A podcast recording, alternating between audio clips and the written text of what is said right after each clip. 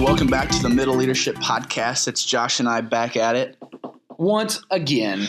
Uh, so this week we're uh, I'm we're a couple weeks out, so it might be a little more brief, uh, but we want to give you and paint a, a, a quick snippet, a painting picture of what uh, Esther five through six looks like. Um, to be really prepared, uh, I would I would look at go to YouTube and look up the Bible Project, read Scripture, Esther, and in this book, in this you can read or read watch uh, the beginning of this, and it's the beginning through the the four sixteen mark will set you up to where we're at, and then if you keep watching it, you'll see where we're going. Or you could read the Bible also, that's uh, that's another that's, that's another moment that yeah. you could uh, experience. Yeah, scripture. Yeah, that's true. It's all good. Yeah. hey, so uh, so like I said, like Tyler said, not going to spend time here on the podcast catching you up on the story. Want you to make sure that you're fresh on the characters and the details of the story of Esther. But as we look into chapter five and six, this is the the two main characters here um, are Mordecai and Haman, and uh, Haman is is going to be working at manipulating the king, King Xerxes, and Mordecai is going to be self and uh, and working with his his niece Esther. And yeah. so the two main characters though are not Esther and not King Xerxes in this moment. It's Haman and Mordecai. Yeah, yeah, and we get to uh, look at and at our level two question. Look at what's going on with Haman.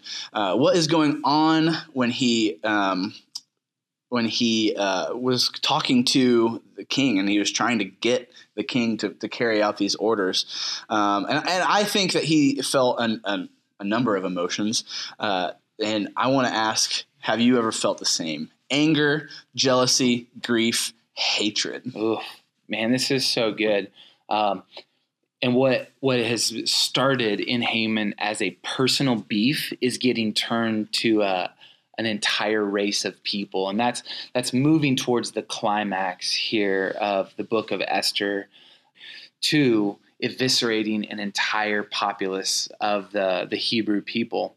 And so this is this is incredible. And so we definitely want to walk through the internal emotional levels. I think as a as a mentor, as a school teacher, as a pastor, uh, what what we're always attempting to do with young students specifically is help them discover language. And so when you guys see a slew of options up on the board, make sure that you're prying deeper to find uh, new words for your table. I'm sorry, I said on the board. I meant the screen. When you yeah. see it on the screen, pry a little bit and ask ask your students to keep practicing their language to uncover the emotions that they're feeling yeah. uh, when they put themselves in the shoes of the characters. Yeah, and that really will help them a uh, identify their own emotions and own I mean, we're all broken, their own brokenness. Yep. But also, B, that it will really help them to read scripture. And, and that again is our that's our philosophy. Yep. We want to teach them how to read scripture. And when they're doing that and they're looking at an emotional level, it reveals so much about themselves, so much about the characters,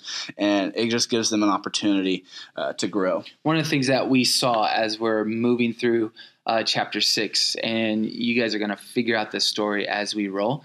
So you're going to find that Haman went to uh, several people to bounce his idea, but it was an echo chamber. He went to people who only told him what he wanted to hear. Mm-hmm. Uh, and so the way that we're, we're looking at phrasing that is Haman needed a heart check. Yeah, he didn't have a heart check. And when you go to voices that are just going to echo what you want to hear, you do not have a heart check. What's the value? There's no value. Yeah. Uh, when you when you have people in your life that say hard things that you don't want to hear but you really need to hear that is a heart check. And that is what we're hoping to point students to having a heart check. If you guys can know that walking in, mm-hmm. it, it's, a re- it's a really valuable uh, morning to make sure that you have done the pre work. At the same time, uh, we're excited for Josh to teach, not this Josh, but that Josh Houston. Jay Houston. And, um, and we're a couple weeks out, and he was actually sitting in my office yesterday. And mm-hmm. so he's primed and, and excited for this lesson. So Yeah. we're really, really excited to hear very, what comes out. Very excited. Let me pray for him and let me pray for you.